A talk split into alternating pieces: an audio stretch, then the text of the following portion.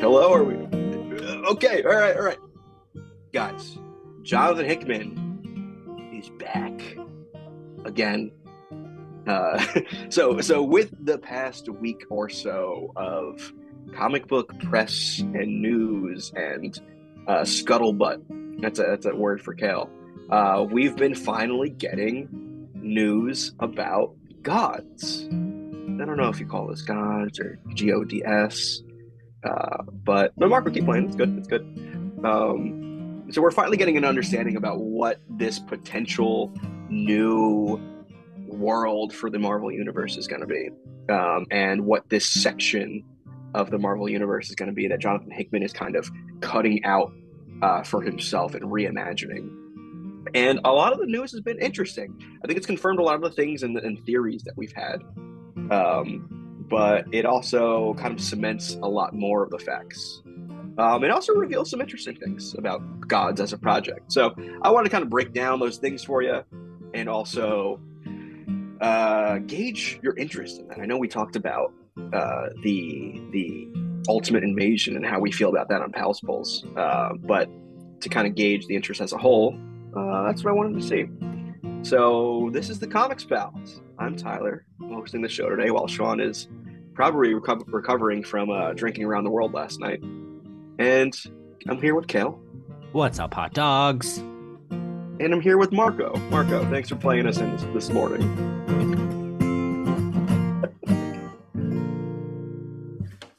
You're welcome, Tyler. That was a selection for the 1968 Father, Where Art Thou? You're listening to NPR radio. You tell Sean I'm John Tesh. Too long. Under his thumb. That worked. Did was it? That an was that how we honored Jimmy Buffett in a way? It's just start the show off. Nice, relaxing. I drank 5 margaritas this morning already, so you know, give me one margarita. I'm gonna put it in my tush. You know that song? What? No. Okay. Yeah, Manny, that was Marco playing. Marco has talents, it turns out. Yeah. So, guys, welcome to the Comics Pals. Ready to talk about Jonathan Hickman?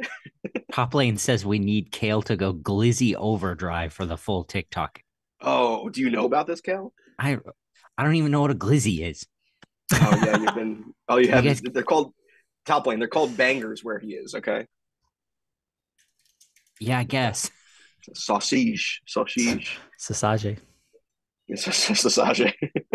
Yeah. So, guys, let's talk about G.O.D.S. No, Kale, we don't need to get into your upbringing and life. And trust me, we'll touch that later. I thought this was my chance to finally introduce you to our Lord and Savior Jesus Christ. Oh, you went. You're reverting. You're going back in the other direction now. Going back? Oh, I never left, my friend. Oh, all right. God, science boy himself or magic boy himself, Kale. So G.O.D.S. So G.O.D.S. is the first Jonathan Hickman property since House and Powers of X that's been kind of touted as this new big thing.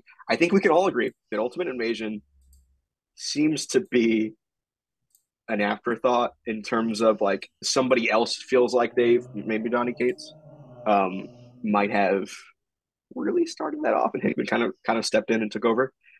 Can we all agree with that? Apparently, people are into it, and in the Discord, people are talking about all sorts of things that I had no idea what was going on.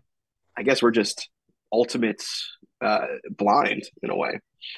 I can't see things that happen in a different universe. But good that people are enjoying it, but hard to see where. Kale, if you ever come back to the U.S., I can give you some things to help you see into another universe if you're interested. I'm very interested. So this is MDMA that is shaped like the baby from Eraserhead. So Hickman, this is the second Bible, is what he called it. First one being House and Powers of X, and this G.O.D.S. one being the one that he seems to be more excited for.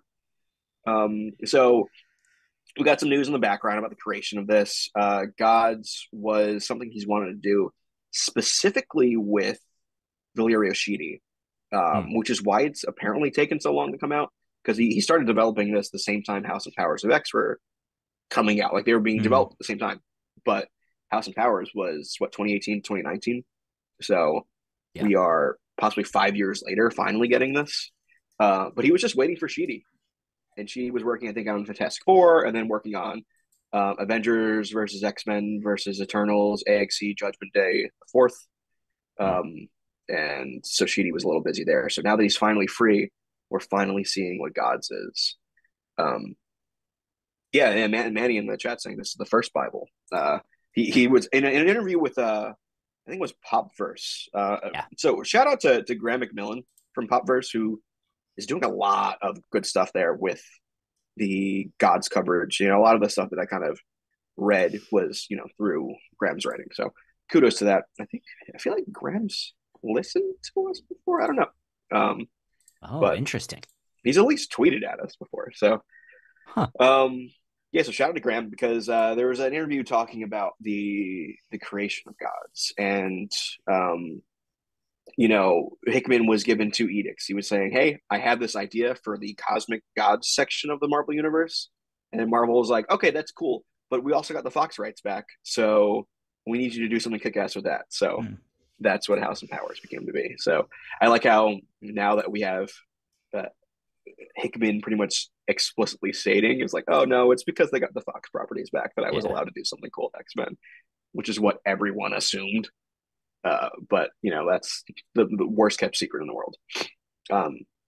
But this, he originally pitched this or developed this as video content before Marvel Studios took over the TV side of things with, you know, Disney Plus and all that stuff. It had its own thing. That's where, like, Agents of S.H.I.E.L.D. was on, Inhumans, but yikes. But apparently this was his pitch for it was Black Mirror in the Marvel universe, and it was supposed to be like a 10-episode video series. He described it as a series of videos, not necessarily television, but it's episodic videos, so you kind of assume it's television. And he talked about the Marvel television branch, so I don't know if it could have been some digital content that he was planning on doing, but that's the genesis of this. And the idea of Black Mirror in the Marvel universe is interesting. Yeah. Black Mirror is horror, kind of. That feels like a... Like, to mention Black Mirror, that feels almost like a slight mature angle, or can skew a bit, like, older and more adult in terms of tone, probably. So that's interesting that would be a potential inspiration or direction to want to go. That's the thing that really turns me off about this. I like Hickman a lot, and the House and Power stuff really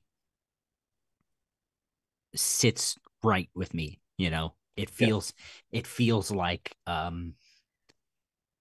where it feels like the reboot the X-Men needed. But it also felt like the X-Men needed a reboot at the time as well. Yes, absolutely. Yeah. So it was both sides. This felt correct. Sure. Sure. But Black Mirror in the Marvel universe, just like, and the fact that this was originally slated to be some sort of video content, be that television, apparently digital, 10-minute, whatever. Yeah. There's like 10-minute micro video content. Oh, that's interesting. I trust Hickman, you know, especially after so long. You know, this was well before House of Powers. So, you know, we're probably looking 2014, 2015 even. I trust him after this long to have sorted all the kinks out. Yeah. But it still rubs me in the way of like, this is going to have that TV stink on it. So he actually addressed that exact point, saying, like, obviously, and this is a quote from Hickman, he said, obviously, the idea obviously has really transformed over the years. That Black Mirror element is still there. There are one and done issues that feel like that, that feel like a weird exploration of the Marvel Universe. But there's this other thing as well. There's a lot packed in there, but that was just the origin. If he's addressing it, then I think there's a cognizance of, I need to cater this to comics, to which I think I don't worry that this is going to be a blatant adaptation or like trailer or pitch. You know, this is an, I guess drawing comparisons, you know, this is Hickman, not Mark Miller, right? So like I've a bit more confidence that he'll cater it to something, to the medium. And off of that alone, the fact that there are these one and dones, that's even more interesting, because it doesn't make it feel like an anthology necessarily. I'm sure there's a through line to all of this, but it makes it feel like there's these consequences within the story that's happening, because it has to conclude within the story. And that feels really good from a narrative perspective. And I feel like Hickman's Avengers run had a couple of like one and done issues sprinkled throughout it. I mean, his X-Men run did. Remember the Apocalypse in a Suit issue? Oh, like, that's why I loved his X-Men run. That was the whole X-Men title. Yeah, it was. Yeah. It was one and dones that you can read by themselves, but there is a through line throughout it that kind of ties them together.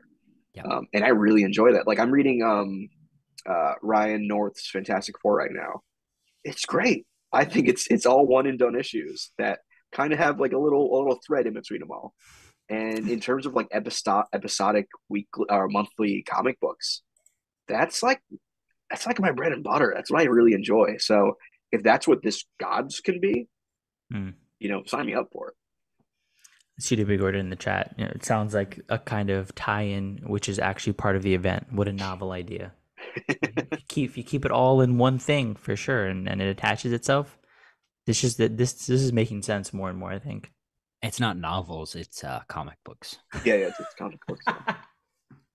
So there was a couple of things too. Throughout this week, Marvel social media has been doing this thing where they've been slowly revealing the cast of characters for this book and revealing story about what's going on. A lot of these things are Hickman-y words and concepts that like I can state what they are. What does it mean? I couldn't tell you. Nothing. But there seems to be a core cast of at least 5 characters throughout this. So we've been learning about a couple of them, and I like this social media drops. It reminds me of back during like the Bendis Avengers era, where they used to do like the silhouette drops. You remember those? Yeah. Where it's like revealing the new teams. I remember like it was Warren Ellis' Secret Avengers, because they were revealing silhouette. It was like, Beast is on this team. I'm like, oh hell yeah, Moon Knight's on this team. I'm like, yo, what is this team right now? Yeah.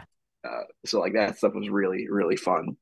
So I like these kind of drip fed things. But we got introduced to a cast of characters. Now I'm gonna list these characters' names out, and they revealed them in like trading card format too, which another Marvel, maybe avoid with all the variants and the trading card things. I'm just saying, didn't work out too well for you last time. But the first main character is Wynn, who we got introduced to, and I think was it like Free Comic Book Day, I believe. He bumps into Doctor Strange. Potentially, yeah. Yeah, I think so right. You got introduced as Sir Redwin, Lord of the Highlands, Root of the World Tree, Salt of the Earth, Avatar of the Powers That Be. Hell yeah. And it even gives like his known affiliates. Yeah, that's his whole name. You're gonna have it's like the AXC Judgment Day. We're gonna have to keep calling him that every time. Dig it. CW Gordon says, do we know how many issues G.O.D.S. will be? We don't. Hickman did say he just finished writing the 8th issue, though. So that sounds like an ongoing. You know, like 8's a weird number for it to be. Like maybe it could be a 12 issue maxi, but it sounds like ongoing. Marvel seems to be afraid to tell you whether a book is an ongoing, a mini, or a maxi at this point, though. So they probably want to see how it sells. So you know, like sure, this probably could be 10 to 12. And then if issues 1 through 6 knock it out of the park, ongoing, or you know, they're definitely putting money towards marketing on this though. Like this is the most I've seen book marketed from like a big 2 company in a long time. Mm-hmm. I mean, DC put out Night Terrors, and I didn't see any marketing for that really, which fine with me. Outside of the books. With Wynn, we have Aiko Maki, the Doctor of Abnormal Observation, All Things Weird, 97th Centivar of the Natural Order of Things. So this, so with Wynn, they mention the powers that be, and with Ico, they mention the natural order of things. And the way this is, the powers that be is an entity that controls the magic of the Marvel Universe, and the natural order of things is an entity that controls the science of the Marvel Universe. Mm. So these two are in constant balance, and these are essentially their avatars. Interestingly, yeah, the these trading cards have known affiliates on them. Yeah. So for Wynn, it says Clea, Doctor Strange, Dimitri, Voodoo, Wong, and then for Aiko, he shows up with Science Boy or whatever. Yeah. And then for Aiko, it's Black Panther, Brown, whatever that is, and Braun. It's Amadeus Cho. Oh, that's his Hulk persona. Yeah, I didn't have my spectacles on. Sorry. Oh, okay, yeah, those are just the frames, right? You didn't pop in your lenses. Yeah, right. So they also introduced Dimitri the Science Boy, proxy in service to the natural order of things, and chained apprentice of the avatar of the powers that be. So the way this works, actually, I'll introduce the next character too, which is Mia, the magic girl, magic potential high, interest expressed from the natural order of things. So the way that Hickman's been talking about this is that you have Ico and Wynn that represent the avatars of, you know, the gods of science and the god of magic. Mm. Ico being science, Wynn being magic. And each avatar needs an apprentice of the opposite order to balance them out. So Dimitri the Science Boy is Wynn's apprentice, and it sounds like Mia will probably be Ico's apprentice. And the way they kind of show the social media too is like the backgrounds for the avatars are like, you know, this white, like sciencey kind of pure color, and this like red, you know, for the magic side of things. And then each of the apprentices are like mixed colors too. So there's some color coordination to kind of dictate what's what. And I kind of like that. It feels like it's like Doctor Who with a companion. Oh, sure. It's sort of what I find interesting is that it's the cards say they're chained apprentices. Yeah, there's an encyclopedia that they gave out too, and I think that's just the actual term they use.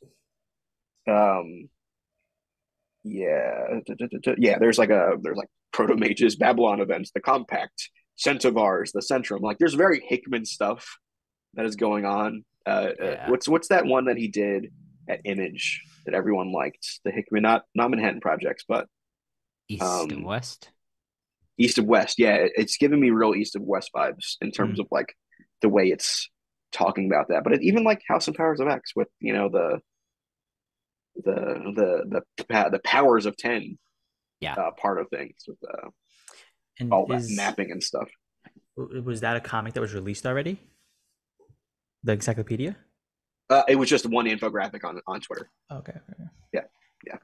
But I imagine this is gonna be chock full of kind of lore shit.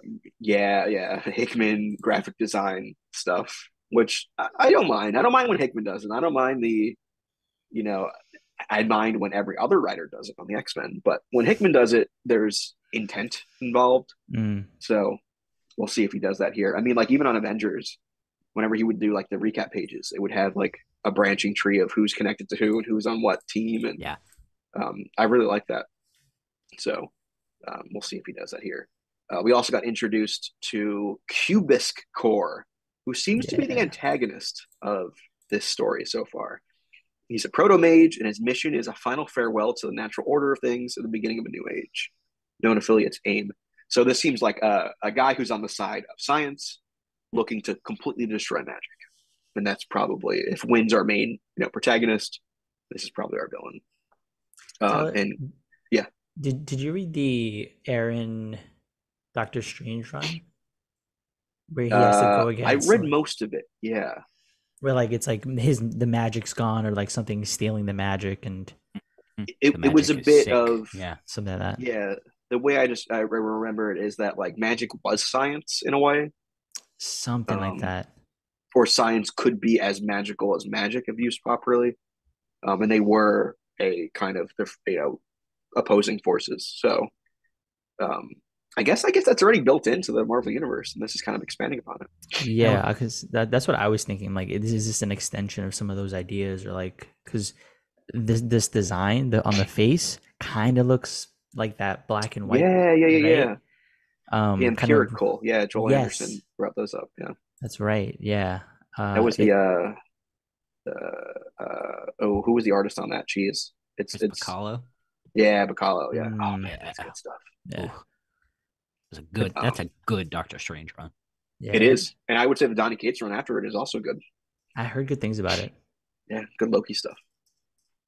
But it's giving me those vibes. Top lane just says, I have my god now, long live Cubisk Core. He's kind of got like a Last of Us, like mushroomy kind of face too. So yeah.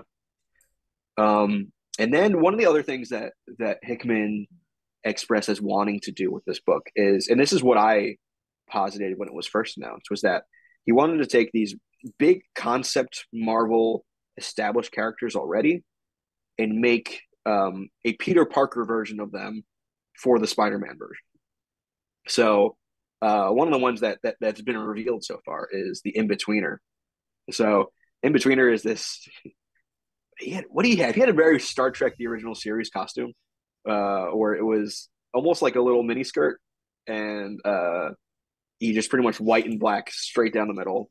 And this is a more modern take on him. He said he wants these concepts to be used more in the Marvel universe, but it's hard to use them because they're so out there. I'm thinking Infinity Gauntlet, like when you have like Chaos and those characters, the Living Tribunal. All it is colors on a page. Yeah. It's very Kirby. And trying to come up with the Peter Parker version of these characters, that's what I thought this would be about, and I was actually really excited when that was kind of confirmed as being an aspect of this, because I think he wants to solidify those characters more going forward and to be used more. I don't know. No, you're not feeling it. I just you don't like how the In-Betweener got yassified a bit here. Well, I don't care about. Girl, get yours right, like. It just... He's so girly pop right now, yeah. I trust Hickman with this stuff. Yeah. Oh, I see what you mean. Yeah. But he's an exception to the rule. Sure. You're going to get Bendis out here talking with Eternity, as a fucking manic pixie dream girl. Oh, no. With...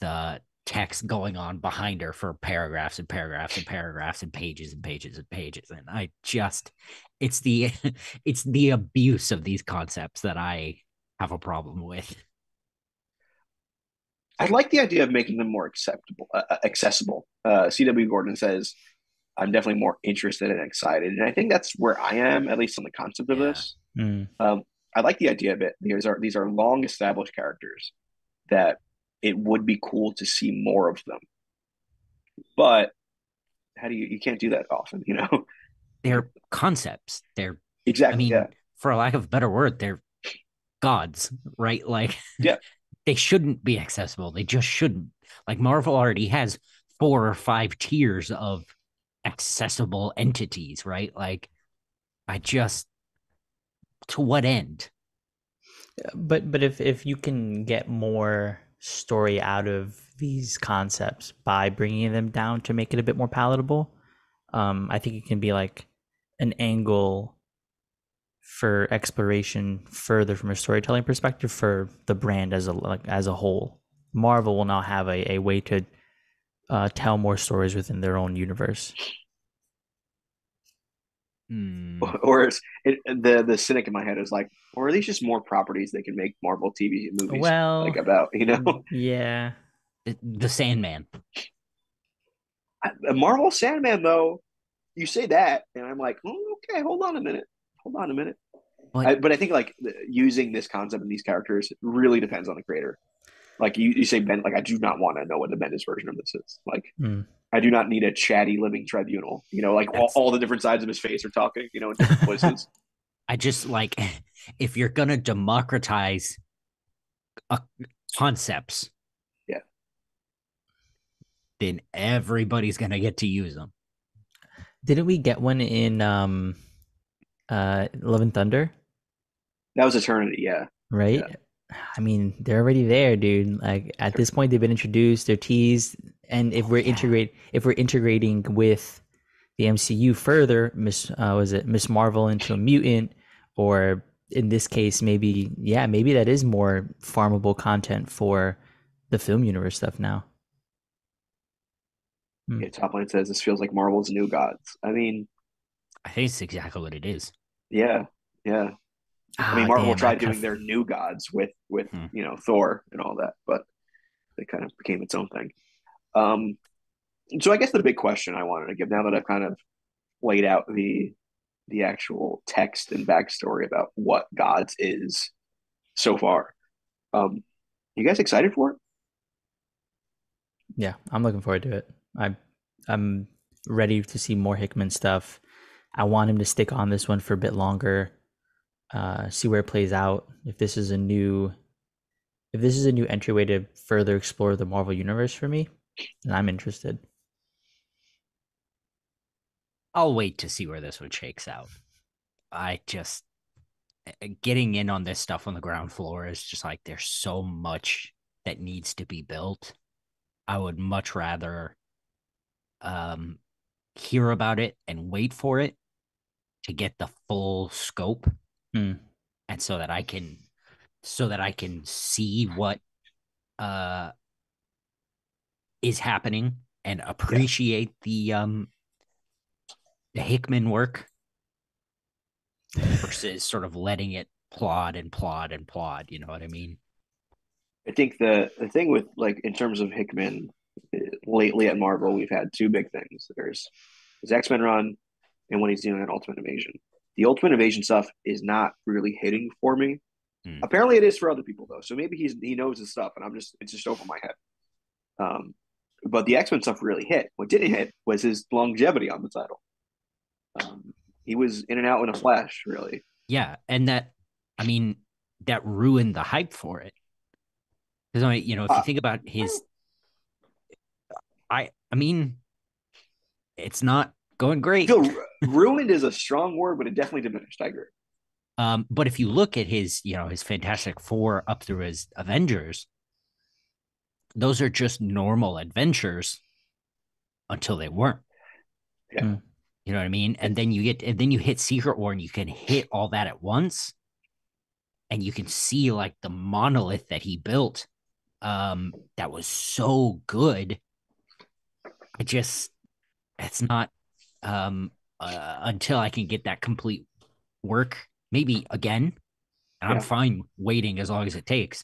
I think I'm a little, I don't want to say Hickman'd out, but I don't want Hickman piece by piece. And I think him describing it as a Bible and saying the X-Men was the other Bible, does that mean it's a book that he wants to write for others to then base all of their story on? So is this another case of, I'm going to lay the foundation, and then we're going to have a Wynn number one, you know, Teenie Howard's Ico number one. I have to imagine that this being the one he was more passionate about, and X-Men being so, you know, yeah, it's X-Men. Well, company forced, not sure. That, you know, he was doing his thing and he was running it his way, but, you know, the company came to him and said, you got to do this. Sure. You know, which wasn't a bad thing, but when time came to progress the story, he left. I have to think that if this is something he's been working on for a long time and he's getting his part of the deal, he's probably going to stick around for it. And if Hickman's sticking around, I'm interested then, because the guy knows how to play the long game with a run. Avengers and Fantastic Four and Secret Wars are proof of that. X-Men is proof of the opposite, really. It's like, this is for my other babies to. Well, and then you have these And then you have these sort of his Image books, which a lot of them just kind of languish, you know. Did East of West ever finish? I think it did, but I think it was another one of these sort of forced, you know, I gotta finish this.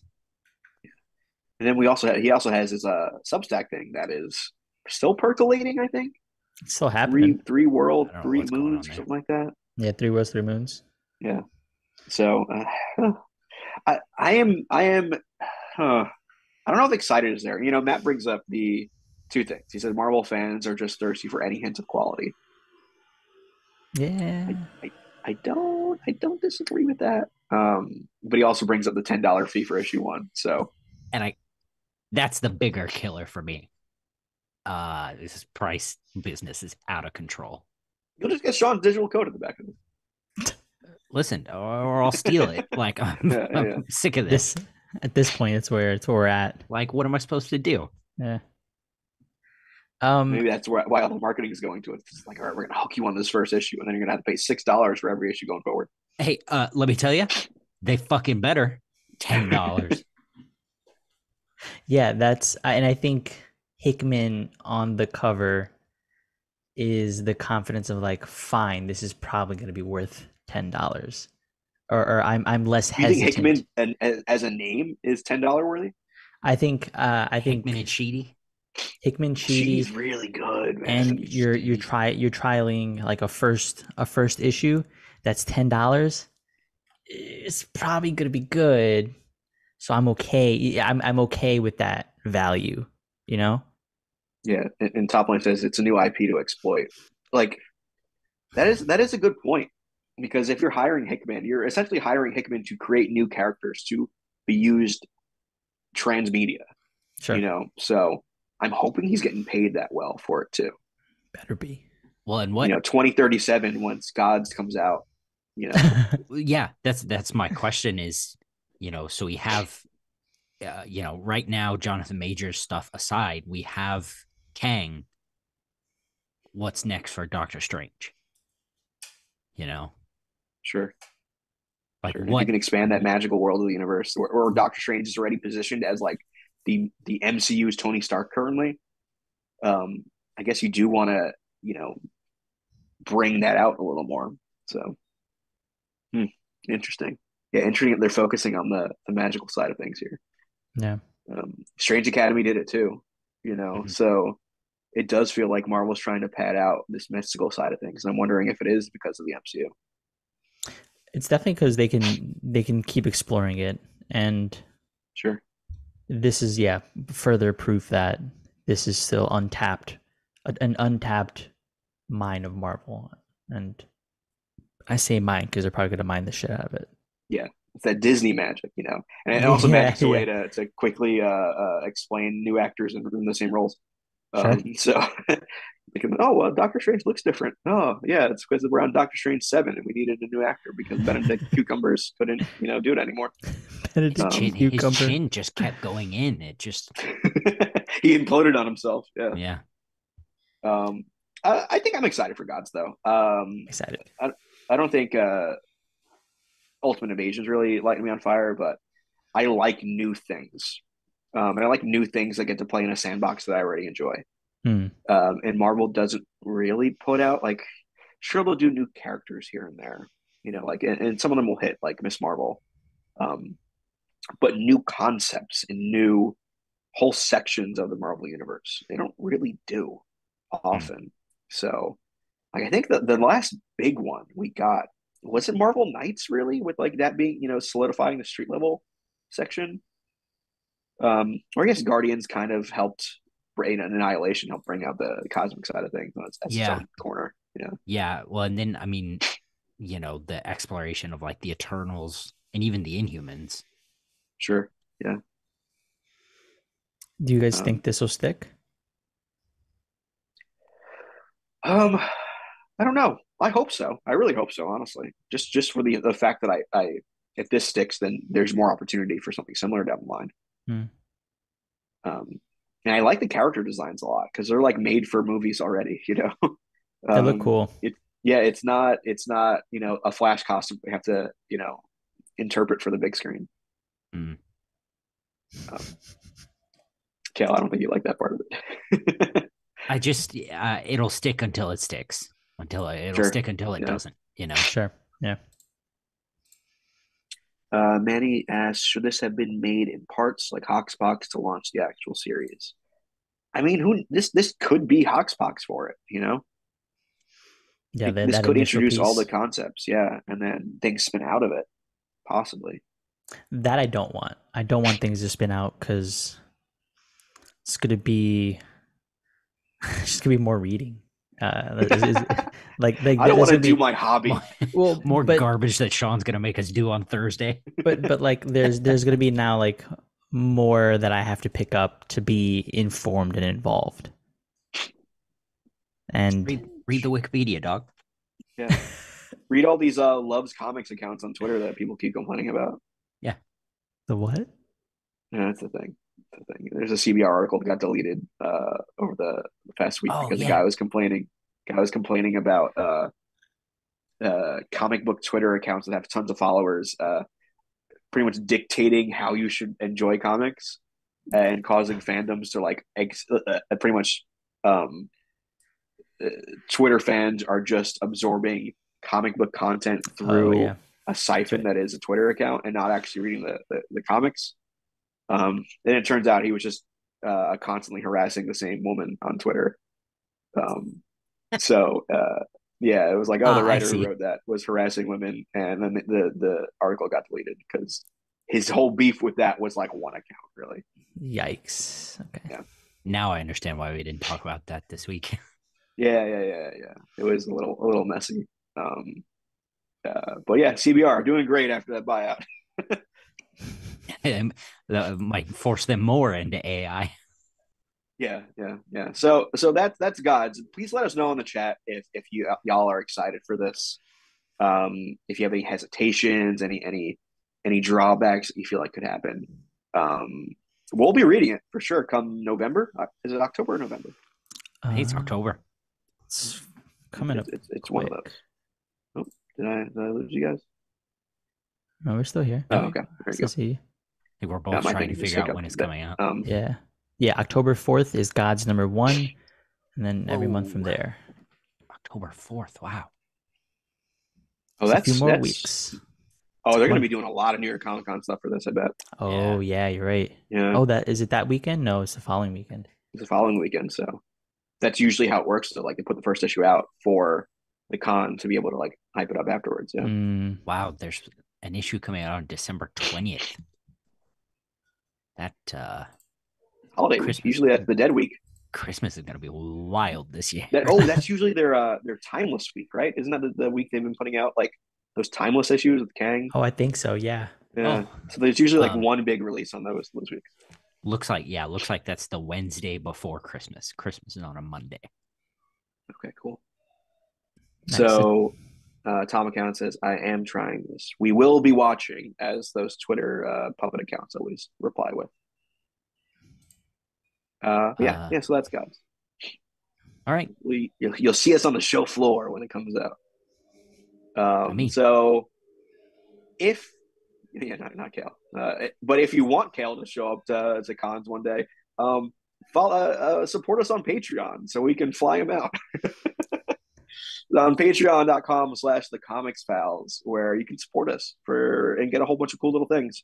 You get cool things like early access to the book club, which it's already available for Patreon members with the Invasion book club, the 1980s event Invasion for DC Comics. It was we had a good discussion on it. I don't want to say how we felt about it, but it was pretty unanimous about how we felt. Yeah. But I think if you are a fan of that era of DC, it'd be a good discussion. Normies, sorry, non-Patreon people will have access to it this coming Tuesday. Well, and here's the thing. We've already also had a good discussion on it on the Discord with the Patreon members. So that's one of the other benefits. If you're not part of the Patreon, you're already missing a whole other conversation that's happening. Yeah. There's a secret patron Discord channel for Patreon members that is always active. Whenever I open Discord, it's like, oh, notification for that channel. Yeah, gotta check that one out. And we're talking about you. Yeah. So along with that, you also get our newsletters. Mine just came out last week where Cal and I ranked the Muppets. Little extra video content you get. You'll never guess who came in first. Marco, could you guess? Animal. What? You would be an Animal fan. We actually had a good discussion about Animal. But that counts, right? That is a character. Yeah. He's not. Yeah, he is a Muppet. Okay, cool. That was more so my concern. Oh, okay. That's how oblivious you are to an American staple. Jeez. Kermit the Frog. Oh, you could do an impression, but you have trouble naming Muppets. So join us for that. That would be really great if you support us. But if you support us, you also get some cool patron superhero power names. And you can join the Palsverse of characters. So let's get a moment to shout some of those out.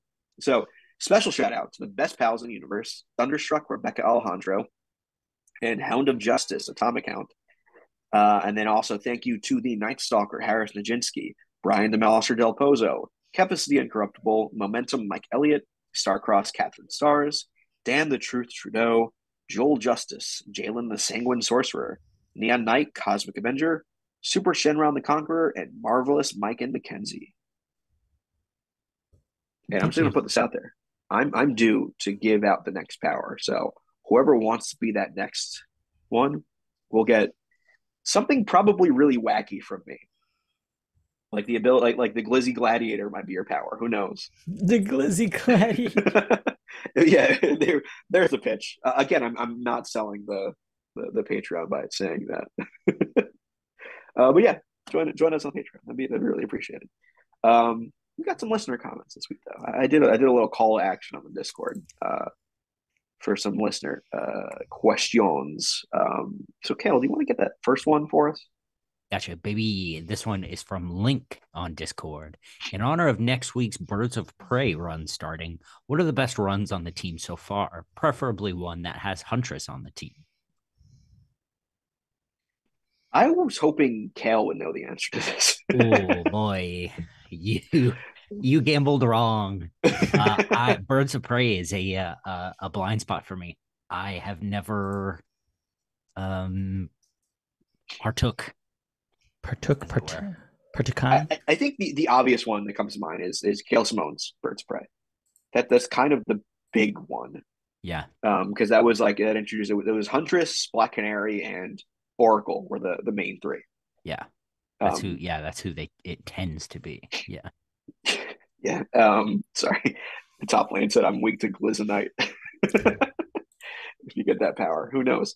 So I would say Gail Simone's Birds of Prey is probably the one. If you want, you could check out the Birds of Prey TV show that was on WB. I heard good things about it. It was very up at the time, but Huntress is on there. Referenced in Crisis on Infinite Earths on the CW. Was it really? Yeah. The reference. Yeah. They didn't bring a character back for it? I don't think so. Okay. But yeah, I would recommend that. I mean, part of the reason I'm excited for Birds of Prey, the Kelly Thompson one coming up, is that I don't feel like I've read a lot of Birds of Prey, and I've wanted to. Yeah. It's like the preeminent all women team in comics. Well, and not just that. Like it's the thing that's always appealed to me about it is it's led by Barbara Gordon, Oracle, and Black Canary, arguably the only two people in the DC universe with good heads on their shoulders. Like, sure, yeah. It just all the men are headstrong. Yeah, it feels like a competent team. It just, it's completely escaped my sight. Yeah, same. It was right. Like it was going on, like Gail Simone's Birds of Prey was going on as I got into DC Comics on a month-to-month basis. So I didn't jump into it at the time. And the New 52 one, I did not care for. So, yeah. I'm glad that Tyler did not ask me. I have no context. Yeah, I wasn't going to ask at all. I figured you gave nothing to this. But now I'm going to ask you, Marco, Birds of Prey. What do you think? Swamp Thing? So resident expert on all things prey of birds, I think, yes, this is a good thing to have. Very political of you. Great. Yeah. I am excited for Kelly Thompson's book next week. We'll definitely be talking about it on Palsiples. All the buzz I've heard about that book has been nothing but praise, so I'm excited. Leo Romero just put some pages up on Instagram, and they are hot fire. Yeah, they're really good. And I would say, if you like Birds of Prey, you should like this YouTube video so we can do a draft later. I'm not saying if those two statements are related, but definitely like this video if you want us to draft something in the coming minutes of the show.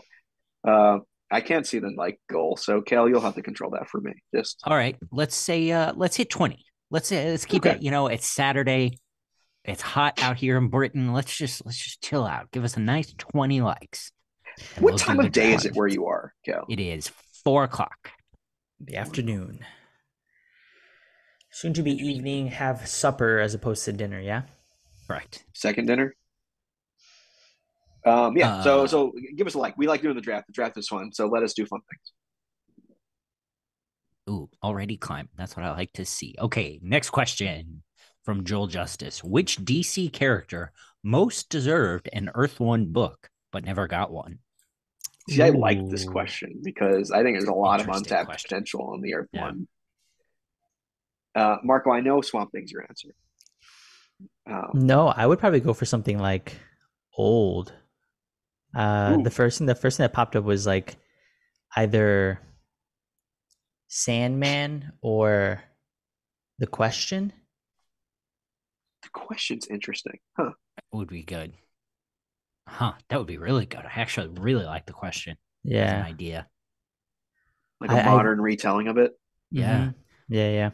I've read maybe just I think the Wonder Woman stuff, and then one other thing, and I'm trying to remember what it was, but did you read Batman? Maybe it was Superman. Oh, interesting. But interesting concept. Yeah, I think the Green Lantern one is what they referenced. James Gunn referenced as being some of the inspiration behind the. I think so. Right. Yeah, I saw that TV movie or whatever the hell they're doing coming up. Yeah. Zatanna. So C.W. Gordon says that Zatanna Earth 1. That would be good. That'd be cool. Just go full on horror with it. Related, my answer is Dr. Fate. I think could be an interesting. Nice. Oh, cool. I think it could be a cool point to modernize the character, give him a starting point for new readers for the character. I like that. Mine is also, and I don't mean this ironically, but Earth 1 with Batman, it really solidified it as a much more realistic Earth. So I think having some more street level stuff would work. And I would want a Wildcat Earth 1. Oh, that's good. Yeah. Just a fighter who gets his ass kicked constantly because he's just human. You know, or even do the female Wildcat as well. Like that could be interesting. And I swear I didn't pick that just because he's on my screen right now for the question. But it's a good concept. I like being able to go back and redesign or redo that sort of origin. Yeah. Like Marco, who's the character from The Wire who owned that boxing gym for the youth? Oh, the guy that comes back from prison. I like imagine that's the story, and he decides drugs are horrible. Like, how do I fight against this? I can't just help the youth. I need to fight against it. So he's tries fighting drug cartels and shit. So damn, that's really good. It's a good one. We got some good ones in the chat too. A few Flash. How do they not have a Flash one? Like that's nuts. I wonder if it just fizzled out before they could get to it. Hmm. Marco, did you read the Wonder Woman Earth 1? Yeah. Yannick Paquette. We did Book Morrison too. Yeah. Book club. Yeah. Oh, you did. Okay. That's pre-Tyler, so that's in the ancient times. I was still in the country when we did that. Were you really? Yeah. You were in the U.S. Oh, that's an old one then. Man, you guys went for the kink book right away. Damn. I think that was one of the first ones we probably did. Might have been, yeah. You're like, this is just five dudes are horny want to talk about bondage. man, less than you think. But yeah, that's a good question. I wonder if they're ever gonna continue that Earth One thing. But I hope it comes back. It's a good concept. I'm not holding my breath though, unfortunately. Well, yeah, for sure. Yeah. We got one more question from Nick B, a new member of the Discord. Yeah, thanks for joining us. Long time listener to the show. Glad to have you here, Nick B. What series do you want to see collected that's never been collected? So this is a tricky question for me because it's hard to know what I don't know hasn't been collected. So the way I want to spin this instead is like, is there like a run or something you'd want to see collected in a certain way that you don't think has ever been collected that way? For me, that jumps out right away is I want Avengers, the Initiative, collected in omnibus format. Just one huge, complete collection of Initiative. Avengers Initiative is one of my favorite. It's like one of my formative books. It's mostly Dan Slott and Stefano Caselli doing just young, new characters in the Marvel Universe. I loved it. It's great stuff. Maybe you guys remember Son of Batman? There was that one Robin book. Damien? Yeah. The Damien one with Patrick Gleason. He had the big bat with him, right? Yes. Yeah. Love that run. That was Gleason? Wow. That was, yeah. Loved that run. And I would want that collected in like trade or like a hardcover. I think it was only 13 issues and I don't actually know if they ever did, but if not, that would be my go-to run. I had a lot of fun with that thing. I mean, the safe answer to anything on this question is to say a DC book because they're horrible at collecting things properly. Well, yeah, especially graphic novel boom. Yeah. Like I have in my collection, I have Batman. Oh, it's Batman Fugitive Murderer, and they're all slightly bigger than normal trade size, so they're just full of issues and pieces of storyline that are missing, you know, months and months of continuity in those that are just gone. You know, you can get them in the newer collections, but I don't have them. Oh, you know what? They do have a volume 1 and volume 2 hardcover. But never in trade, probably. Like that's the issue. Like sometimes they'll do hardcovers and you assume there'll be a trade coming out and they never do it. Yeah. And I prefer, if possible, to collect things in one volume as well, personally. So yeah, 100%. I would love to see like an absolute edition too of like maybe like Morrison's Doom Patrol, maybe like the first trade or something like that. Like those absolutes are really cool. You guys read Morrison's Invisibles? Blind spot for me. It's invisible to me. I hear good things about it. I was told in comic book school that it would change my life. And then I knew I wasn't ready for it, but I think I might be ready for it now. Have you also not read it? I've read part of it. I read the very beginning, I think, maybe volumes 1 and 2. Top line says Firestorm's Jason Firestorm's first volume doesn't exist. It's the origin of the second Firestorm. Really? That's wild. Wow. Yeah, I'm bad at keeping track of what's missing. You know, like there's that Near Mint Condition YouTube channel. Like that guy knows, was like, oh, they haven't collected Rom the Space Knight forever, and it's finally being collected. So that guy knows his stuff. But maybe we could get a. Actually, you know what? Like if we can get like Marvel's Transformers stuff collected, that would be nice. I know that, and like their G.I. Joe stuff early on it's just sometimes there's some weird legalities with IP characters and stuff like that. So but yeah, those are your questions. There were some more questions. Maybe we'll save them for next week when Sean's here. I didn't want to overdo it with the questions. Yeah, thanks for sharing. Those were fun. And always throw questions in there. Like people are answering the questions in the questions Discord. Like feel free to join in on the discussion. Everyone has their own feelings. People are asking questions. They don't even want our opinions. Yeah. Sometimes we don't answer the questions because it's already been answered better. Yep. Yeah. So, and you can kind of expand upon it, and then what we can do on this podcast. Let's talk about some new books. Let's talk about Distillery. So, we had a bit of a tumultuous head start or start with Distillery this week. So, The Devil's Cut number one, their big sampler book that was launching the publishing company. Released, and only I was able to get it, and I had to travel about an hour, back and forth, 30 minutes each way, dedication to get it. Yeah. So it's not releasing digitally, even though that was kind of the whole spiel about it, that we're gonna have like this marketplace for digital that you can then sell, and we were all dubious about it, when it was announced.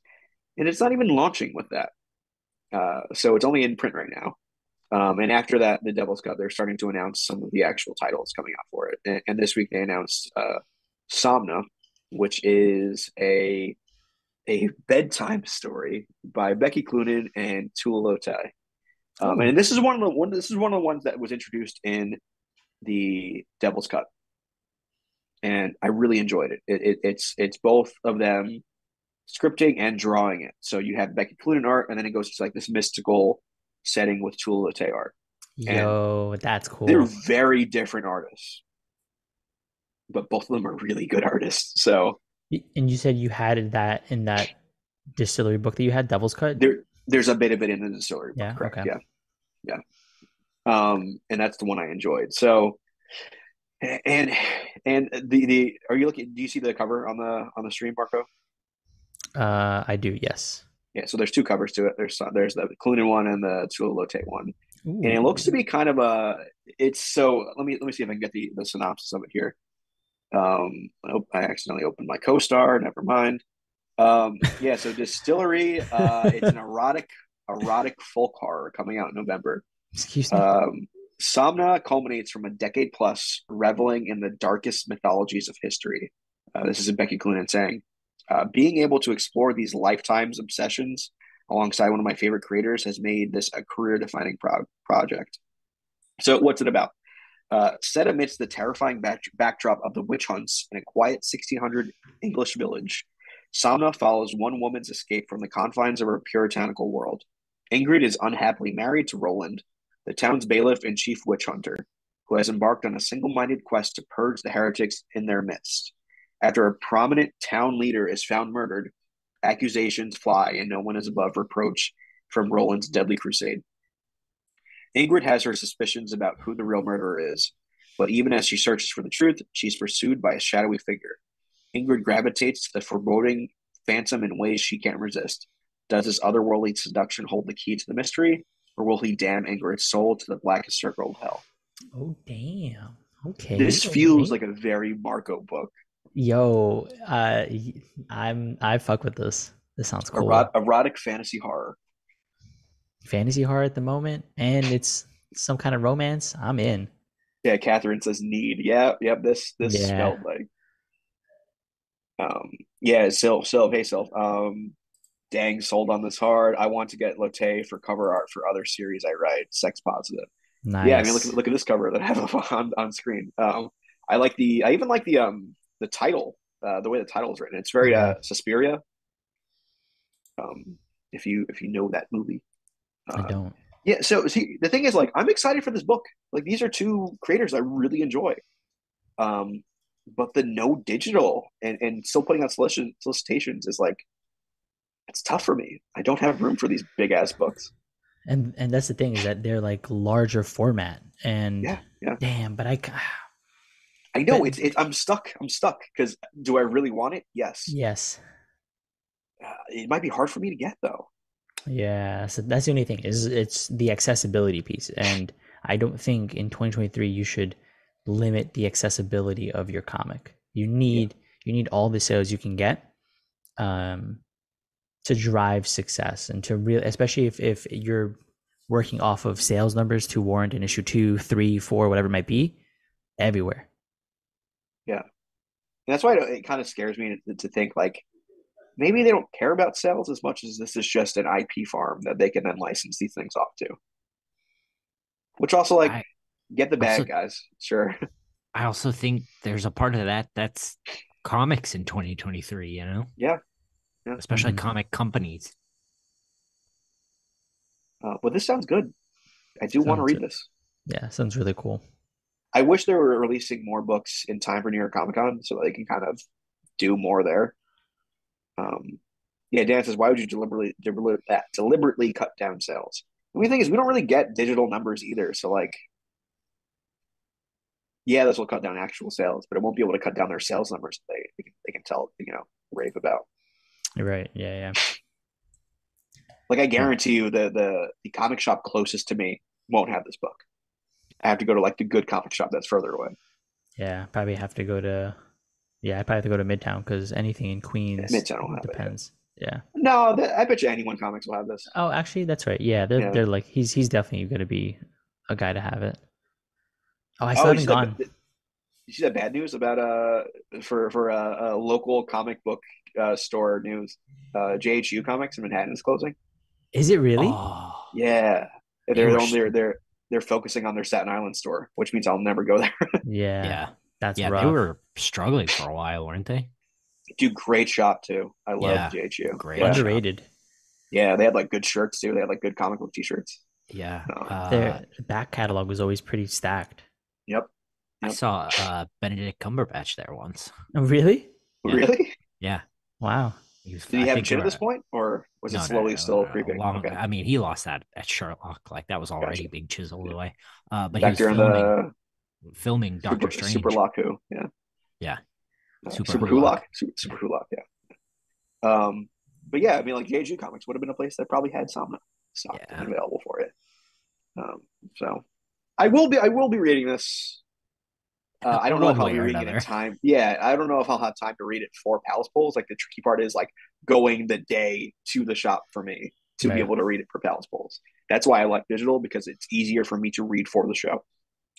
If I wasn't doing the show, I'd probably have less of a problem with this, honestly, because then I would just go to the shops. Maybe not weekly. I would go maybe monthly, and it'd be easier for me to. I'd have an actual pull list at that point. But because I need to read the day after the book comes out, digital just makes more sense for me. But yeah, should be cool either way. You guys thought we were done, but we're not. We're talking about The Flash again. Ooh, wait, that movie that came out earlier this year that did not do well?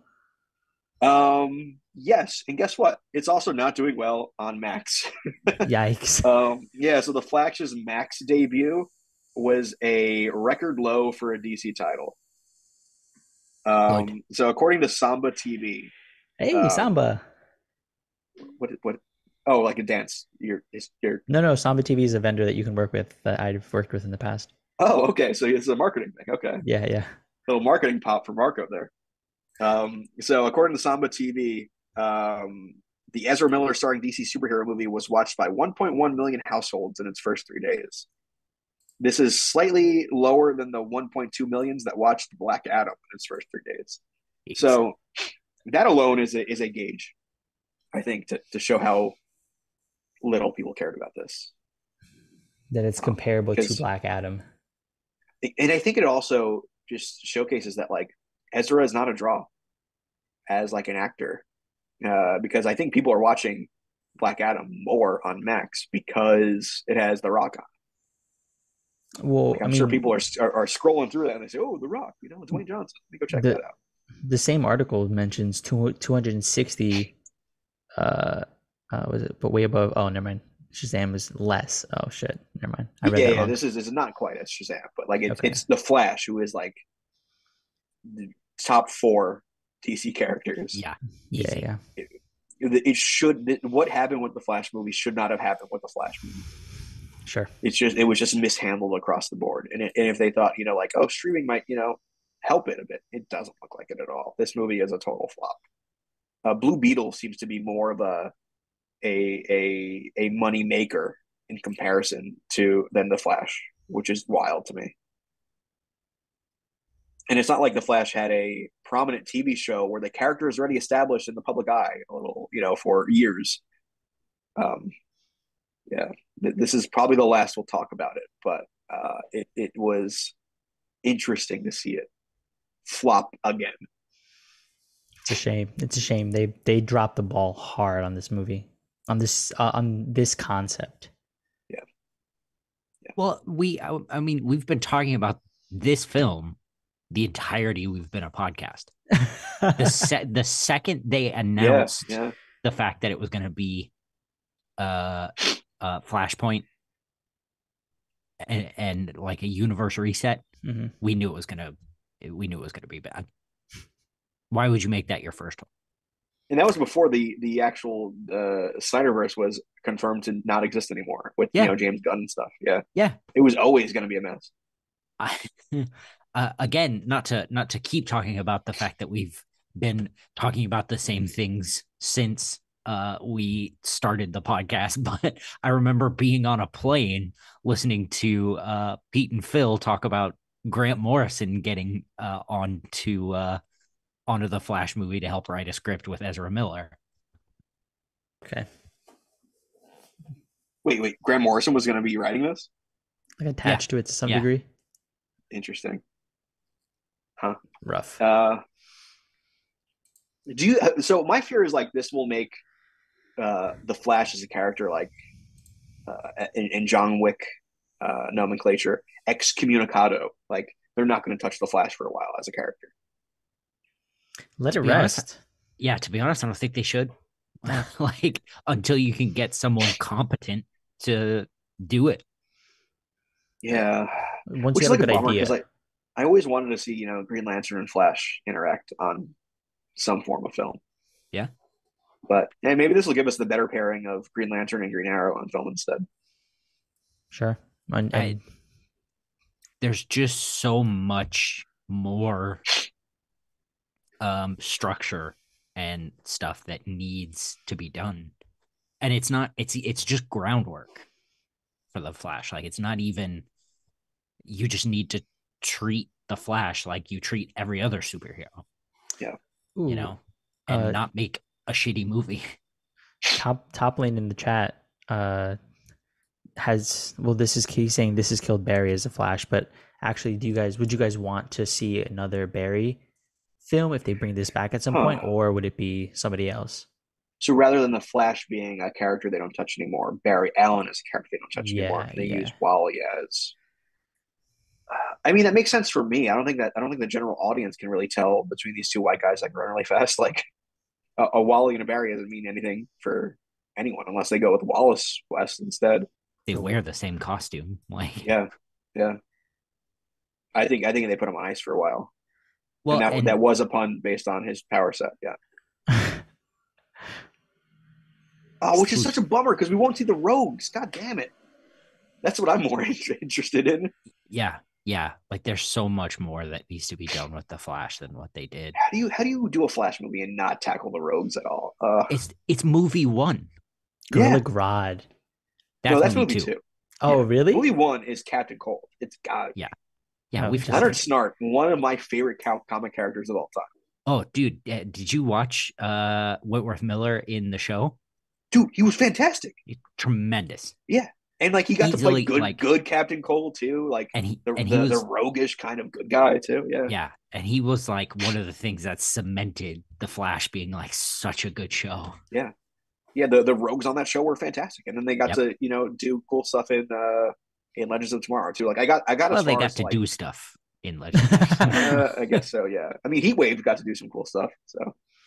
And Sylph says, "I'm so bad with telling men apart, girl, same." I think there's more ground to cover with Wally because Wally actually grows as a character. Barry is, the everyman who just,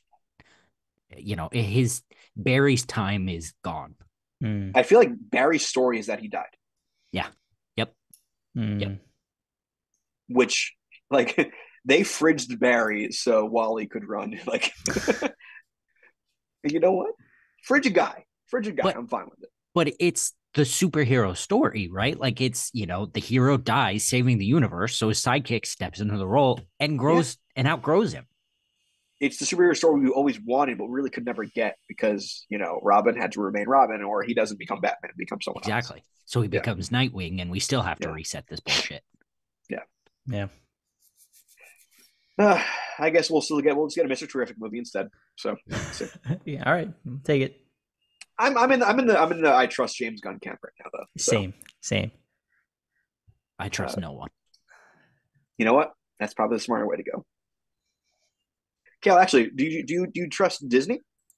No. At this point, God, no. Well, Disney, surprising no one, has delayed everything. So yesterday, Disney announced a whole bunch of delays for their Disney Plus slate of Marvel properties.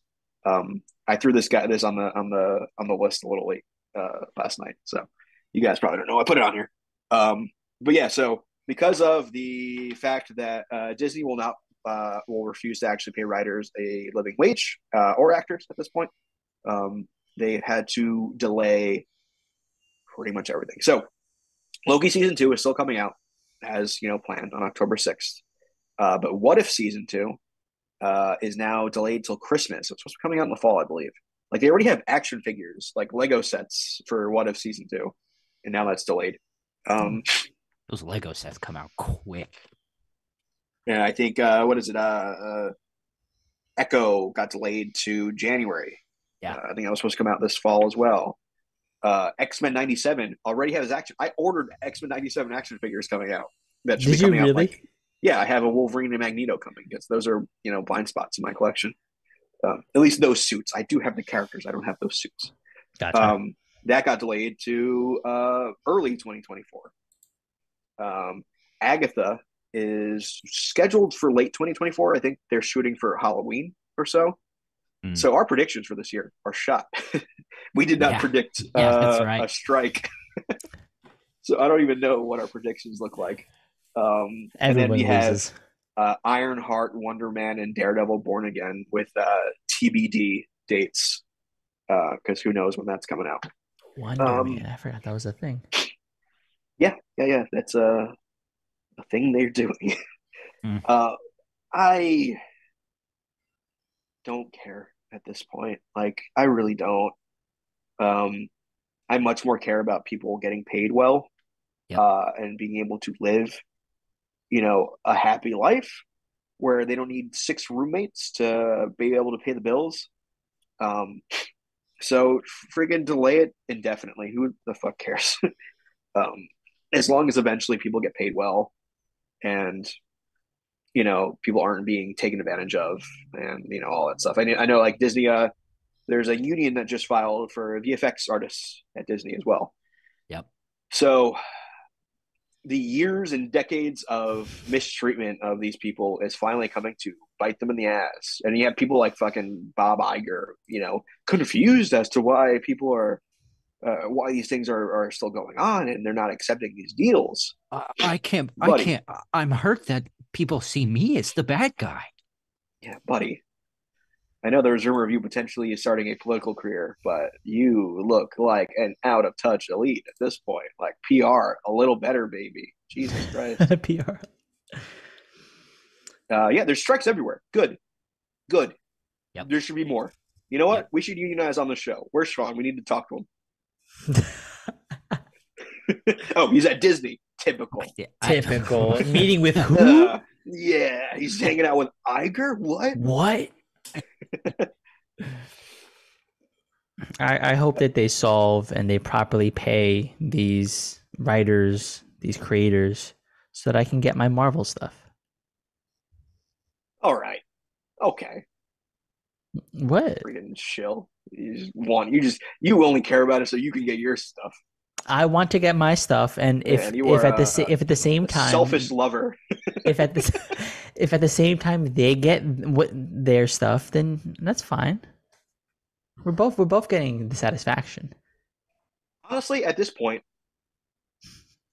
my excitement for MCU stuff is borderline non-existent. Yeah, Mine is non-existent. So there's still Daredevil on the cusp, and there's still a show with Aubrey Plaza coming up. Like, that's enough to have a little bit on the meter, you know. Bro, just watch Daredevil on Disney. Like, watch, you know, go watch Scott Pilgrim and watch her do. Dude, I tried going to Hell's Kitchen instead recently to, you know, kind of immerse myself. Very different than what Marvel thinks Hell's Kitchen is. Wow. Yeah, there's a lot of brunch spots there. Oh, there's a lot of drag brunch spots there. Yeah. I almost went to a Gaga night at a bar, but I didn't. Yeah, I want Daredevil to be in modern day Hell's Kitchen. Give me that show, actually. That'd be kind of wild. Yeah, just eating his huevos rancheros while he puts $1 bill in a drag queen's mouth. That's what I want. Give me Matt Murdock doing the things I do on the weekend. Yeah, so pay people well. I don't care about the shows. Like, will I watch them when they come out? Yes, because I like watching things and I like having stuff on while I work. And is there a possibility that when these shows eventually do come out, they'll enjoy them? Yeah, it's a possibility. Well, and how much better could these shows be if people were paid? Mm. Sure. You know? Yeah. If you weren't having your VFX people work 16-hour days, you know, like 80-hour weeks at that point, maybe, and you gave them time and you didn't need to, you know, just spew everything out. Maybe She-Hulk would have had a better reception in terms of its CGI.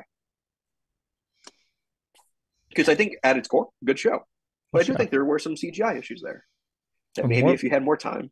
Or more practical effects. I can't believe you don't want to see She-Hulk twerking. I mean, I do, but I usually have to go to certain websites for that also do Overwatch videos, you know?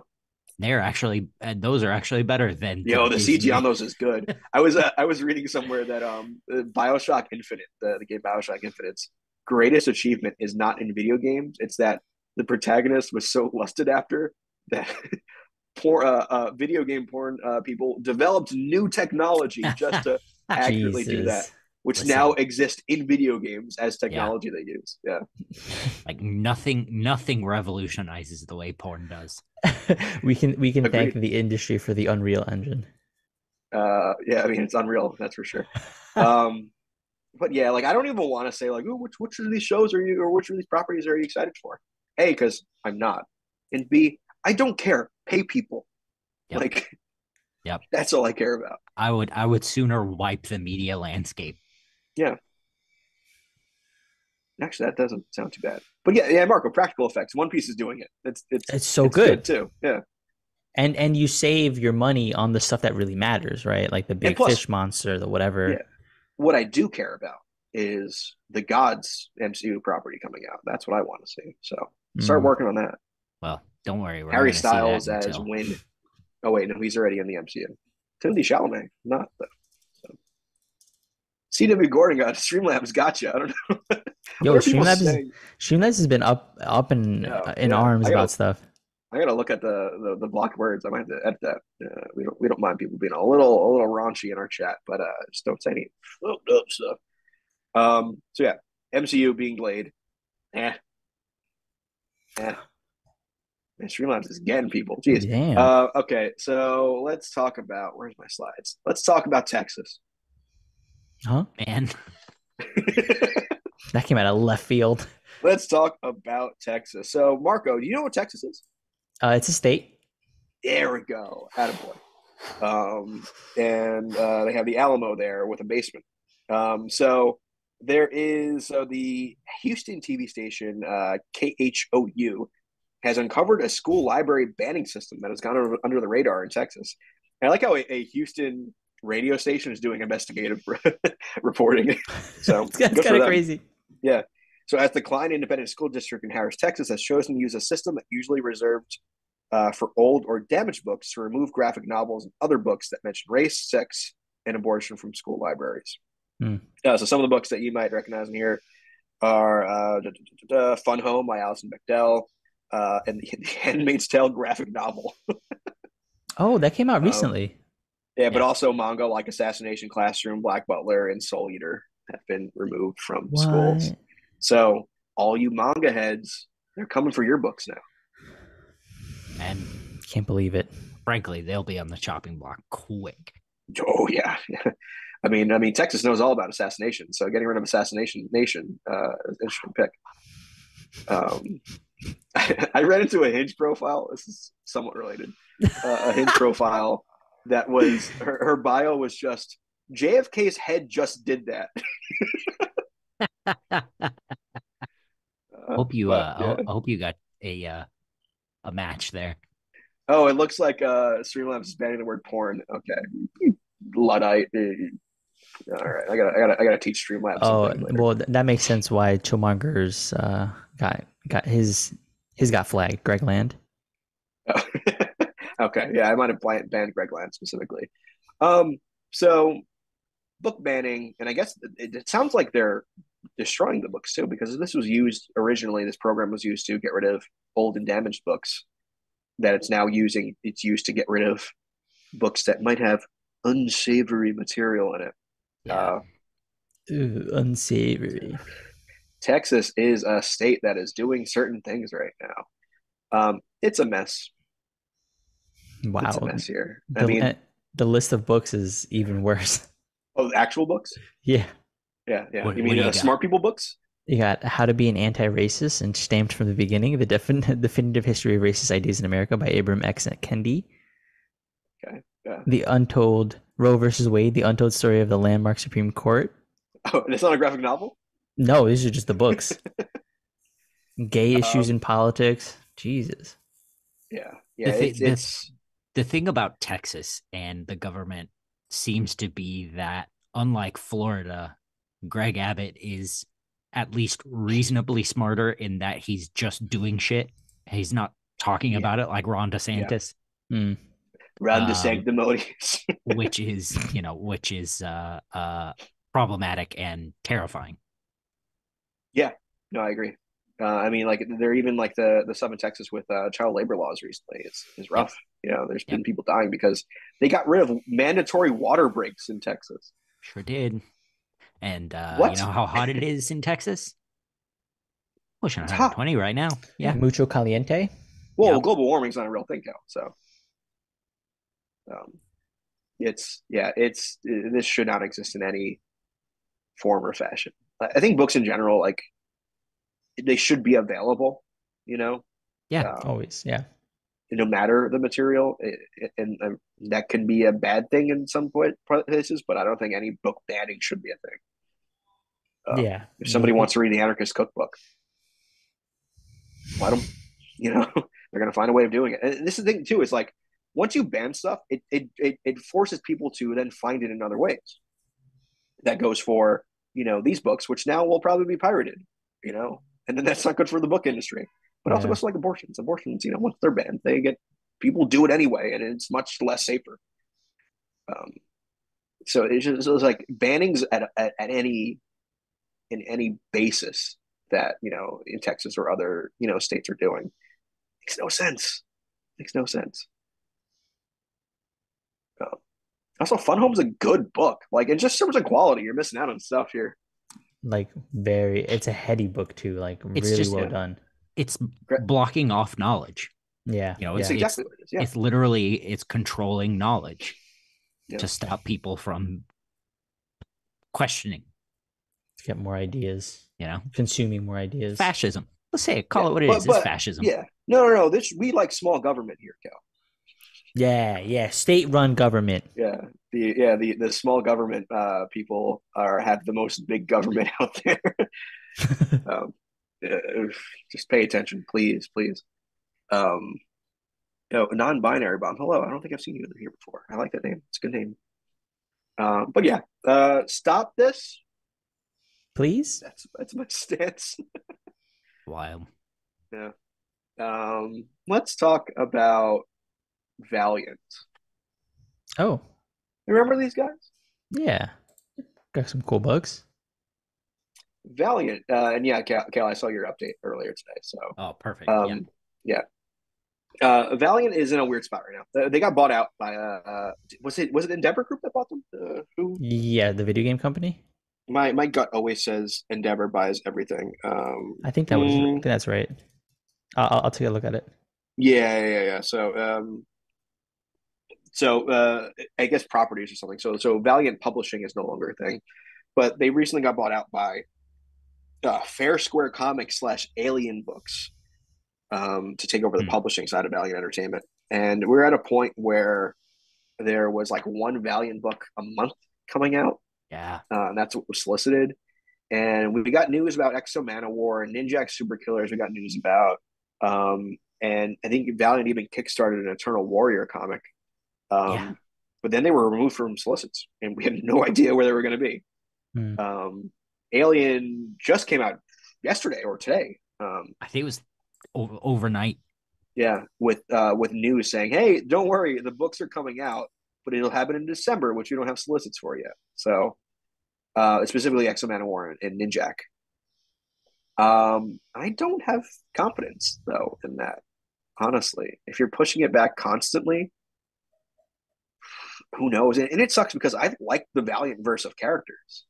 And it just seems like another one of those properties that just gets bought out by this big conglomerate, and then the characters go to waste. Like Dark Horse, another one, got bought out by, and I think that was also Endeavor. Endeavor also bought, I think, like Lord of the Rings as well. And I just looked it up. Valiant got bought out by DMG Entertainment. DMG, okay, yeah. So it's when these companies buy out these comic book publishers, they're essentially buying the characters, and a lot of the times they don't give a shit about the comic side of things. Well, so much so that another company had to buy the publishing rights. It's for the IPs, right? So like they're the ones that produced the most recent Bloodshot movie with Sony, right? Like that's why they're there for. It was like the last movie to come out before COVID hit. Didn't it come out when it was? It was already going out. Yeah. Oh, it released March 13th. Oof. Was that a Friday the 13th it released on? Imagine. I don't know. Movies usually release on Fridays, so that'd be wild. But I'm lucky. Yeah. but then you know ideally you would want to then incorporate Ninjak into this. X-O Manowar at some point, start to build your own kind Archer of and Armstrong, Eternal Warrior. There's so many cool characters at Valiant. So like, do I want the comics to exist? I do. I'm not familiar. Are you guys familiar with Alien Books at all? Never heard of them. I've never heard of them. Yeah. And like I see the weird publishers when I look for books to add to like, you know, my polis and stuff. Yep. Like same. I'm looking at the Abstract Studios books. These guys never popped up on my radar. So I'm worried about this. Well, this update says that Alien Books and Valiant are collaborating. You brace yourselves for the return of X-O Manowar, Unconquered, and Ninjak Super Killers in December. It looks like February there's going to be a Valentine's Day special featuring Dr. Mirage, Faith, Archer, Bloodshot, Ninjak, and more. And then in March, there will be a new Britannia saga. Oh, they haven't touched that one in a while. An electrifying Livewire escapade and the universe-expanding premiere of The Valiants. That's their team. So there's plans. It seems like there's plans, yeah. Later on in this update, it says, we're keeping some surprises cloaked in secrecy, but rest assured your favorite Valiant icons are primed to rise within these first 6 months of Valiant 2024. Okay. And thank you to who gave us that update? Jam Garcia on Jam Discord? Garcia, yeah. It seems like it's it was an email that went out to, I don't know, Valiant members or something. But like, there's my iffiness on it. This came out as an email. Like, this is one of those things where it's the opposite. This should not have been an email. This like Popverse, CBR, you know, AIPT, Comics Beat. Like, talk to one of them, have them, you know, put that out for you. I was surprised. An actual press release. I was surprised that in the article you linked in our show notes that Rich Johnston hadn't updated it. Yeah, I refreshed it this morning and it's not even updated. Yeah. So that shows how not far-reaching that news is. Yeah. But that saying, the plans they have are intriguing. They're kind of tackling all their characters. I think I will need to see creative teams. I will need to see how I get this. You know, is this being published by Alien Comics, or is it Valiant publishing through Alien Comics? Like, is it going to be branded that way? I don't know. But hell, Alien, if you're listening, I'll write one of these. Is this like a joint effort now with Alien Books? Because like, what's their role in it? Alien bought Valiant's publishing wing. Okay. So I don't think they own the IP, but they own the comic book side of things, so they can put out the comics no matter what. So this is like how, I guess Star Wars isn't a good example. Image and Skybound do publishing for Transformers comics, sure, but Hasbro owns Transformers. Gotcha. Okay. Yeah, that's how I'm reading it right now. Yeah, and this email says it's a stellar collaboration, and that apparently they're just revealing. It sounds like Alien Books is ecstatic to reveal a stellar collaboration with none other than Valiant Publishing. So, like, yeah, it seems like this is off the ground. You know, just getting off the ground. Yeah, I have Fair Square Comics pulled up here. It's interesting that they wouldn't want to do their own publishing. Or they're like, maybe it's cheaper to do for the company, like on Valiant's end, to not publish it themselves, to run through a vendor or like a third party. That, I mean, I could definitely see Valiant being in a position where they need help putting stuff out. Yeah. I mean, I don't want to say, maybe, you know, I'll say I'm more excited for this than I am for MCU TV shows. So. Damn, you know what? Me too. Put that on your pull quote, Alien Books. But I think once we get creative teams announced, that is where my actual excitement will vary. Agreed. Yeah, there's some great characters there. Because once you know who's gonna handle them, I think it's a bigger marker for are they, like, how serious are they with pushing the characters? Like, who are you leading with? Yeah. Agreed. I would say, like, because with the Valiant characters, like, outside of the big two, like, that's probably the biggest superhero universe that's not Marvel or DC. Yeah, and I know, like, you know, Image. Hellboy. The Massiverse, maybe.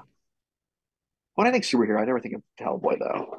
You're not wrong, but that's not the kind of the name I think of. Yeah. Kale, can we do a draft? I think we should do a draft. Good, because I want to do this draft. I think we should do a draft. So let's draft our own Birds of Prey team in honor of Birds of Prey coming out next week. Kelly Thompson, Leo Romero. We wanted to do our own team. So let's do this. Birds of Prey team has 5 characters. Can we do 5 each? 5 should be good. Sure. Marco is already struggling. Get that Comic Find Women in DC list up right now. So we'll do 5. That's really the only barometer, is it has to be not a dude. Not, and that's not true. Was there a Bird of Prey who was a man? I think, if I'm not mistaken, the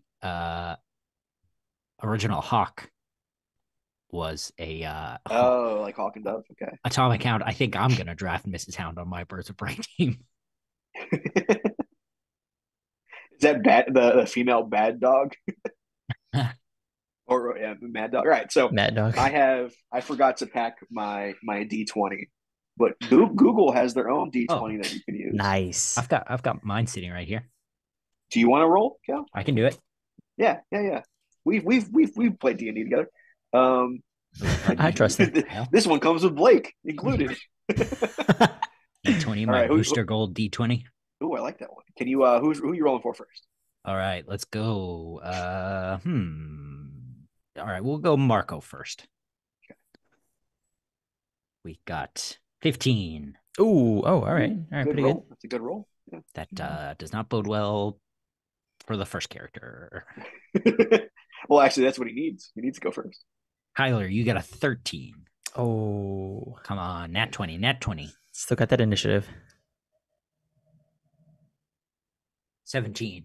Oh, damn. Nice. Okay, right. Good. So the order is me, Marco, and then Tyler. Cool. What else is new? And then back up. Okay. Yeah, I'm gonna get my list down because when we did this last week, we forgot that one of us had to write it down. Gotta write it down. Yeah. So Kale, you can go. You can go first. I knew I had to get this in. I'm going Barbara Gordon. Yep. I'm going Black Canary. Okay. Damn. Those are... Gordon says, Tyler's last must be Saturday. Yeah, exactly. Hold on, I'm writing this down right now. So, Kayla, you got Barbara Gordon. Are you going a specific Barbara Gordon, or like are you Oracle, Batgirl? I prefer modern. Right, yeah, I prefer modern. I don't think that matters that much, but I prefer modern. Marco, you took Black Canary. I have it written down. Okay, you're doing okay. You're it's better than I am. Give me. Let's just go for the other third. Give me Huntress. Nice. Ooh, this could be interesting. I'm gonna do. It's Tyler gets another one. Oh, that's right. Oh, I go twice. Yep. Oh, because I got it, and it's I praised Kelly Thompson for doing this, but give me Big Barda. Nice. I'm gonna do Harley Quinn. Oh, okay. DC Comics Publishing. So Kelly, you got a two for now. I'm gonna do Black Hawk. Black what? Black Hawk. Oh, okay. All right. Tyler. And then I will do Lady Blackhawk, right? Is that what she goes by? Preferably. Yeah. And then I will do. Then I'll do Dove. Okay. Okay. I'm gonna do.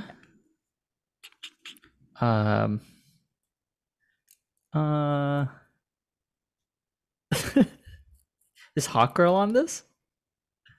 She can be. All right, let's go. Hawk Girl. Yeah, that's a good pick. I like that. It's a bird of prey too. Like I don't know why that hasn't happened before. That's kind of dumb, honestly. Not street level enough, I would think. You can make her street level. I'm not saying you couldn't. I'm just saying. Yeah. I like that idea actually. Yeah. So I got Barda and I got Barda wouldn't Huntress. Yeah, Bardas are actually New God. They're New God's aviaries. It's a bird over there. Give me Zatanna. Ooh, I believe that wasn't my pick. I'm so mad. I know. I'm surprised you didn't take that. And I get one more, right? Yeah. Yeah. Oh, I want to take one from Marco now. Give me Abby Arcane. Ooh. That's a weird pick in here. In Avatar form. Yeah, I want her in that Yannick Paquette cover of the Charles Soule did more with her, I think, than Scott Snyder did. That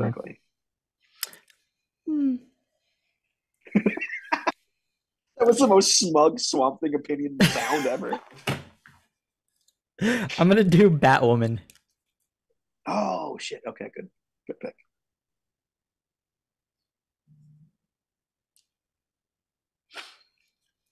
I will. These are the last two, Cal? Or yeah, these are the last two. Yep. Okay. Great. Then I will do Lady Shiva. Ooh, Lady Shiva. And who will be my last one? Oh, you know what? Manhunter. Oh, good one. Good one. Manhunter. Man eater. Oh, she's a man eater. Oh, Marco. Cool. I just had. What was it? I was just thinking. Katana. Nice. Ooh, good pick. Good pick. I got one more, right? Yeah, last one. I want a villain. That's what I want. I know that much. Poison Ivy. That is an option I thought of. Oh. But I'm going to go with a Superman villain. I'm going to go with Silver Banshee. Ooh. Underrated villain, I think. Yeah. Great design. Up there with Livewire, I think. Yeah. Do you get one more pick, Marco? I think. No, that's it. You're done. I got five. Yeah, we're all set. All right. So what are our teams here? What do we got? All right. So we got. I'm gonna start with Kale, Barbara Gordon, Blackhawk, Dove, Lady Shiva, and Manhunter. I got. Man, that Manhunter design is so good too. Yeah, I just looked it up. It's cool. Yeah. I got Black Canary, Harley Quinn, Hawkgirl, Batwoman, and Katana. And then Tyler's got Huntress, Big Barda, Zatanna, Abby Arcane, and Silver Banshee. Name Montoya question. Oh, I completely forgot. Yeah. That's good. Atomic Out's a Crazy Jane. I don't know why I didn't pick Crazy Jane. Oh, that's another good one. Doom Patrol's got a lot of good ones. Got our floor. Oh yeah. Yeah, there's so many good DC. Vixen. Nobody picked Vixen. That's a good one as well. You know what? I'm gonna put this out there. I'm not crazy about Vixen. Vixen underused. I think there's potential for Vixen that nobody cares about. And I think that's the problem. Yeah. I think it's the character people pick when they want diverse representation for women in their DC comics, but DC never picks her, so she never gets used. Yeah, I think there should be a Vixen book out there to establish that character more, but it just hasn't happened. So even like a New 52, you'd think Vixen would have been a good solo series for a New 52 launch, you know? No, not picked. So yeah, let me know who you think won this one, guys. A lot of people want Ma Hunkel or Ma Kent or Nana from Blue Beetle. No, Tyler. I'm the only one that wants Ma Hunkel. Oh, that's you. I thought about Granny Goodness, to be honest. So it's not just women in DC that are on the birds of prey. Like Granny Goodness can't be on the birds of prey. Why not? Can't she? I mean, no. It's our draft. We can choose. Ooh, so, Saturn Girl. That's cool. Saturn Girl's a good intriguing pick. Yeah. I know it traditionally it was bird themed people, right? Yeah. Huntress, I guess, sort of. But Black Canary. Fire and Ice has been good. Batwoman. Fire and Ice are good characters too, yeah. But it's kind of expanded past there. You know, Bluebird, interesting character. But yeah, let us know who won. I'll probably make this a short at some point next week, so we'll see what the greater internet thinks about who won. But I gotta say, I'm excited for Birds of Prey coming up. So that's what we'll be talking about next time you see us for sure. But yeah, the next time we'll be on Thursday at 6 p.m. and every Thursday at 6 p.m. where we do Pals Pulse. So join us for that. That's the show, guys. That's what we're doing. Marco, do you want to play us out? Could. Do it. Grab it. Let's do some musical plugs. Yeah. Musical plugs. Also something. No. Hey, whoa. Whoa. Hey, ease up. Whoa. Take it easy. Kel, where can people find you? You can find me on Instagram only at TotoIntow. That's TOTOINTOW. You can find my work at keleward.com. That's CLEWARD.com. Marco, do you want to sing where people can find you? I'm not gonna sing. You don't need to sing. Yeah. But you can find me all over the interwebs. I'm on X mostly and on Instagram. I've yet to switch over to Threads fully, but come talk to me. I got a Blue Sky invite, Marco, if you want it. Yeah, I'll take it. Yeah, we have one free on the Comics Pals account. So I think you'd like Blue Sky. It's a little more echo chambery in a good way, I feel. I don't know. My Twitter's pretty tame the way that I've curated it, so yeah. Oh, you're just not gonna play for me. It's fine.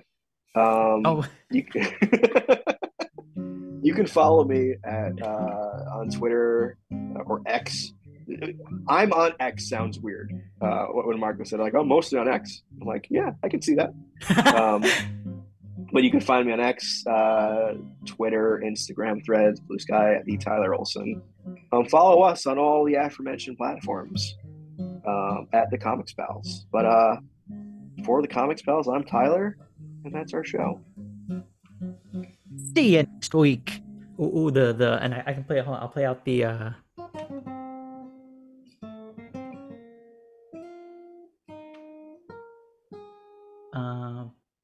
Okay, I don't know where to end it now, Marco.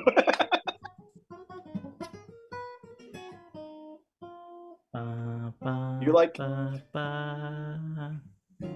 Santana without the horrible opinions on things. You can end it there. Yeah, okay. All right. Bye, guys. See you next